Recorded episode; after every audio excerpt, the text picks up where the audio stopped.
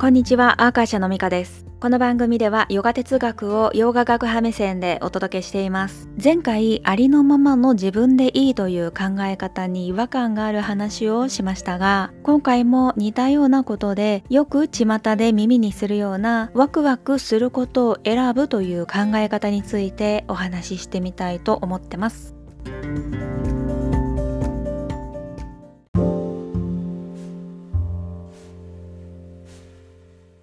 確かに本質的な自分の内側からの選択っていうのはワクワクするものなんだけれども一方でヨガスートラも示している通り本質的な自分っていうものは普段の状態では感じ取れないものでもあるんですね。私は幸せという言葉を意識的にほとんどね使わないんだけれどもそれっていうのも本質的な自分が感じているあーなんだなのか脳機能的なマインドが感じているスッカーなのかその知覚は難しいからなんです。それを知ってるとワクワクするっていうのにもいろいろあるし心地いい選択っていうのもやっぱりマインドのクリアさ次第だったりもねするわけでワクワクとか心地いいとかね気分や感情も関わる事柄でもしも結果的にねそうなんだっていうのはいいけれど選択での基準にするのは割と怪しいと思ったりもするんです。だからといって損得考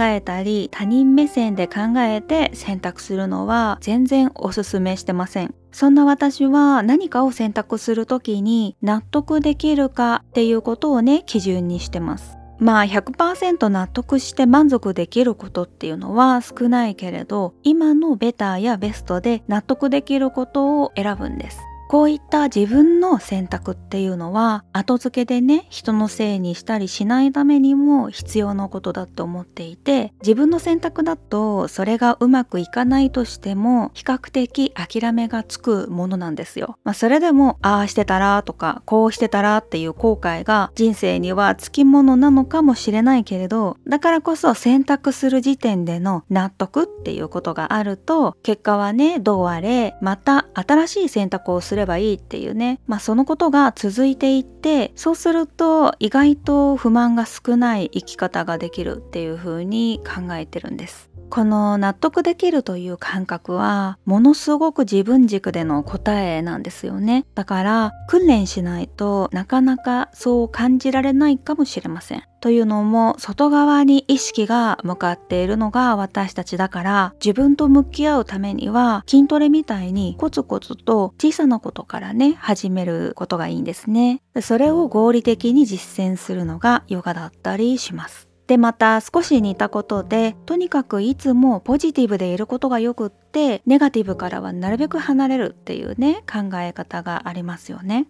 こういった極端さも洋画学派の考え方じゃなくて、まあ、どちらもあるものなんですよね。でポジティブな波もあればネガティブな波もあるのが自然の流れなんです。大切なことはネガティブに巻き込まれすぎないようにすることで何か前向きに物事をね捉えられないような時にはああそういう波が今来てるんだなという認識をして例えば重要な決断はしないようにするとかおとなしくしてやり過ごすことだと思います。だからものすごく活動的になってどんどん前に進むような時もあればなんだか本調子になれないしやる気も起きないような時もあるんです。ヨガスータラが示しているのは波に抗おうとすればするほどその期間が長くなるってことだからネガティブは嫌だからポジティブポジティブって頑張るほどにネガティブな思考が暴走するっていうことをなんとなく覚えておいてくださいね。世の中に文明が生まれた頃からある考え方だから多分本当だと思うんですよ。皆さんはどうお考